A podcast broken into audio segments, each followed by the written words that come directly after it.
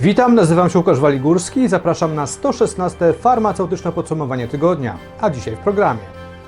Wątpliwości dotyczące szczepionki AstraZeneca. Dyskusja w Sejmie o farmaceutach i szczepieniach w aptekach. Farmaceuci rozpoczęli szkolenia ze szczepień przeciw COVID-19.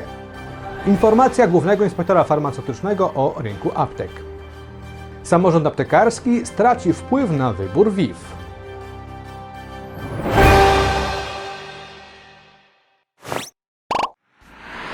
Partnerem programu jest portal leki.pl, rzetelne źródło informacji o leku dla Ciebie i Twojego pacjenta. Bez wątpienia najważniejszym tematem minionego tygodnia były wątpliwości, jakie narosły wokół szczepionki przeciw COVID-19 firmy AstraZeneca, a wszystko przez wystąpienie kilku incydentów zakrzepowo-zatorowych u pacjentów, którzy wcześniej przyjęli tę szczepionkę. W rezultacie kilka krajów wstrzymało szczepienia tą szczepionką, dokładnie konkretną serią e, tej szczepionki, a wszystko zaczęło się w Austrii. Tam e, w wyniku incydentu zakrzepowo-zatorowego zmarła jedna z pacjentek. Ten kraj wstrzymał szczepienia tą szczepionką, a zaraz po nim pojawiły się kolejne kraje. Sprawą ostatecznie zajęła się Europejska Agencja Leków, która po przeanalizowaniu danych zaprzeczyła istnieniu związku przyczynowo-skutkowego między podaniem szczepionki a wystąpieniem incydentu zakrzepowo-zatorowego. W sumie na 5 milionów szczepień tą szczepionką stwierdzono tylko 30 przypadków incydentów zakrzepowo-zatorowych. W Polsce było to 5 przypadków, z czego jeden zakończył się zgonem. Eksperci podkreślają, że te dane dotyczące liczby incydentów zakrzepowo-zatorowych nie różnią się od statystyk tych samych zdarzeń sprzed pandemii i sprzed szczepień. Dlatego też wszystkie czołowe organizacje zajmujące się zdrowiem, czyli Światowa Organizacja Zdrowia oraz Europejska Agencja Leków, zapewniają, że szczepionka jest bezpieczna, że należy ją dalej stosować. W rezultacie też Polska, w przeciwieństwie do niektórych innych krajów Unii Europejskiej, nie zamierza wstrzymywać e, szczepień tą e, szczepionką. Niemniej okazuje się, że wielu pacjentów po całej tej medialnej zawierusze związanej z wątpliwościami wobec szczepionki AstraZeneca e, odmawia szczepień tą szczepionką, nie chce, się, nie chce się nią szczepić i to jest problem, z którym niestety będziemy musieli się w najbliższym czasie e, zmierzyć. W minionym tygodniu Sejm przyjął ustawę, dzięki której minister zdrowia będzie mógł poszerzyć grono pracowników systemu ochrony zdrowia, którzy będą mogli wykonywać badania kwalifikujące pacjentów do szczepień przeciw COVID-19. Aktualnie takie badania mogą wykonywać wyłącznie lekarze. Dzięki tej nowelizacji minister zdrowia będzie mógł nadać takie kwalifikacje e, także pielęgniarkom, położnym, no i okazuje się, że także e, farmaceutom. I przy tej okazji w Sejmie wywiązała się pewna dyskusja, dyskusja dotycząca tego, w jaki sposób i czy zwiększyć rolę farmaceutów w programie szczepień przeciw COVID-19. Między innymi padały propozycje, aby farmaceuci mogli szczepić pacjentów, którzy są ozdrowieńcami i którzy mają według nowych wytycznych Ministerstwa Zdrowia otrzymywać tylko jedną dawkę szczepionki. Taką propozycję przedstawił w Sejmie lider PSL-u Władysław Kosiniak-Kamysz. Jednocześnie jego kolega partyjny Dariusz Klimczak chciał rozszerzenia kompetencji farmaceutów także o możliwość wykonywania szczepień przeciw grypie. Jednocześnie inny poseł, poseł lewicy Marek Rutka, przekonywał, że należy też farmaceutom umożliwić wykonywanie szczepień w aptekach. Zdecydowanie przeciwny tego typu pomysłowi był natomiast poseł Raimund Miller, który podczas wtorkowej Sejmowej Komisji Zdrowia dał wyraz swoim poglądom dotyczącym tego, czy powinny odbywać się szczepienia w aptekach. Więcej na ten temat przeczytacie w serwisie mgr.farm. Tam pojawiły się co najmniej dwa artykuły właśnie na temat tej nowelizacji i tej dyskusji wokół szczepień przez farmaceutów w aptekach. Zapraszam do lektury. W minionym tygodniu rozpoczęły się pierwsze szkolenia ze szczepień przeciw COVID-19, w których udział biorą farmaceuci, fizjoterapeuci oraz diagności laboratoryjni. Dzięki tym szkoleniom będą oni mogli wykonywać szczepienia przeciw COVID-19, ale bez możliwości póki co kwalifikowania pacjentów do tych szczepień. Te szkolenia mają mieć dwa etapy: etap teoretyczny i etap praktyczny. W ubiegłym tygodniu rozpoczął się ten etap teoretyczny, który odbywa się w postaci e-learningu na platformie Centrum Medycznego Kształcenia Podyplomowego. Jedna z farmaceutek biorących udział w tym szkoleniu opowiedziała nam, jak ono wygląda i jej relacje można przeczytać w serwisie mgr.farm. Okazuje się, że szkolenie to jest dwudniowe, odbywa się na platformie e-learningowej, no i na tej platformie uczestnik szkolenia ma do obejrzenia wykłady nagrane z ekspertami oraz do dyspozycji prezentacje tych ekspertów.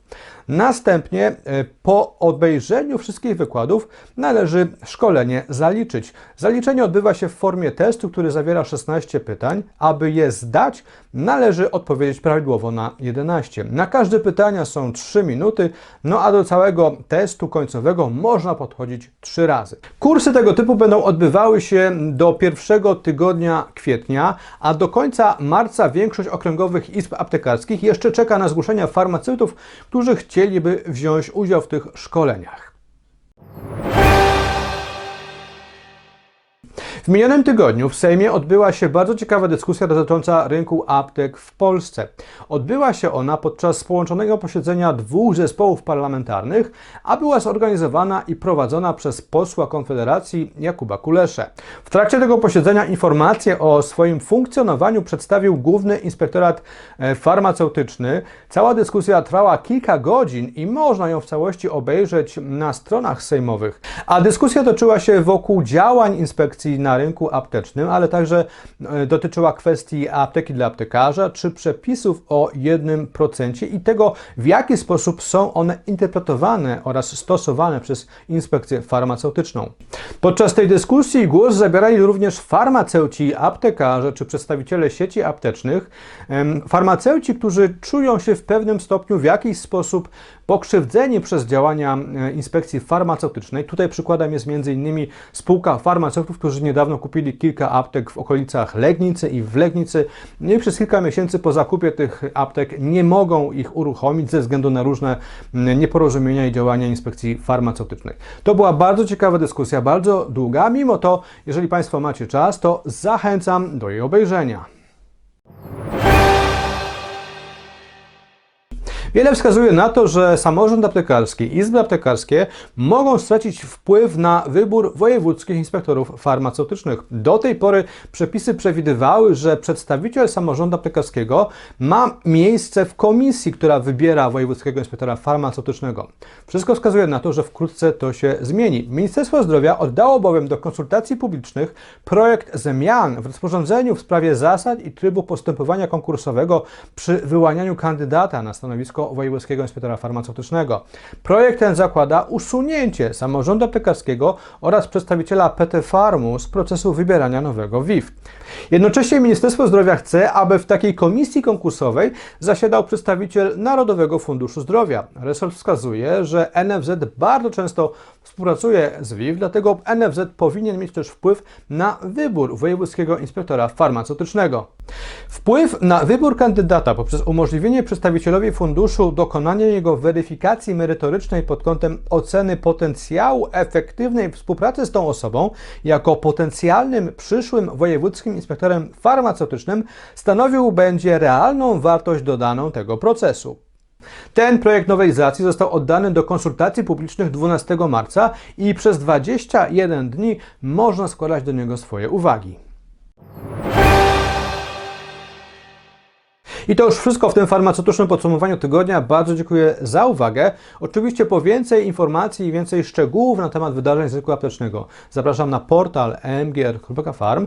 Zachęcam także do portalu Farmacja TV, w którym można obejrzeć już od wczoraj najnowszy odcinek programu Kwadrans z farmacją. Tym razem rozmawiam z nim z Arturem Łakomcem, e, prezesem Ogólnopolskiej Sieci Aptek, e, a rozmowa dotyczy opieki farmaceutycznej oraz tego, w jaki sposób patrzą na nią właściciele aptek, no i czy być może pojawi się ona w niektórych aptekach jeszcze przed pojawieniem się oficjalnych pilotaży tych usług, usług opieki e, farmaceutycznej. Tradycyjnie zachęcam też do lektury, do prenumeraty naszego magazynu dwumiesięcznika mgr.farm. Najnowszy numer już jest dostępny. Za jego prenumeratę można uzyskać nawet 12 punktów edukacyjnych, tak więc myślę, że naprawdę warto. No a ja dziękuję i zapraszam na kolejne farmaceutyczne podsumowanie tygodnia już za tydzień.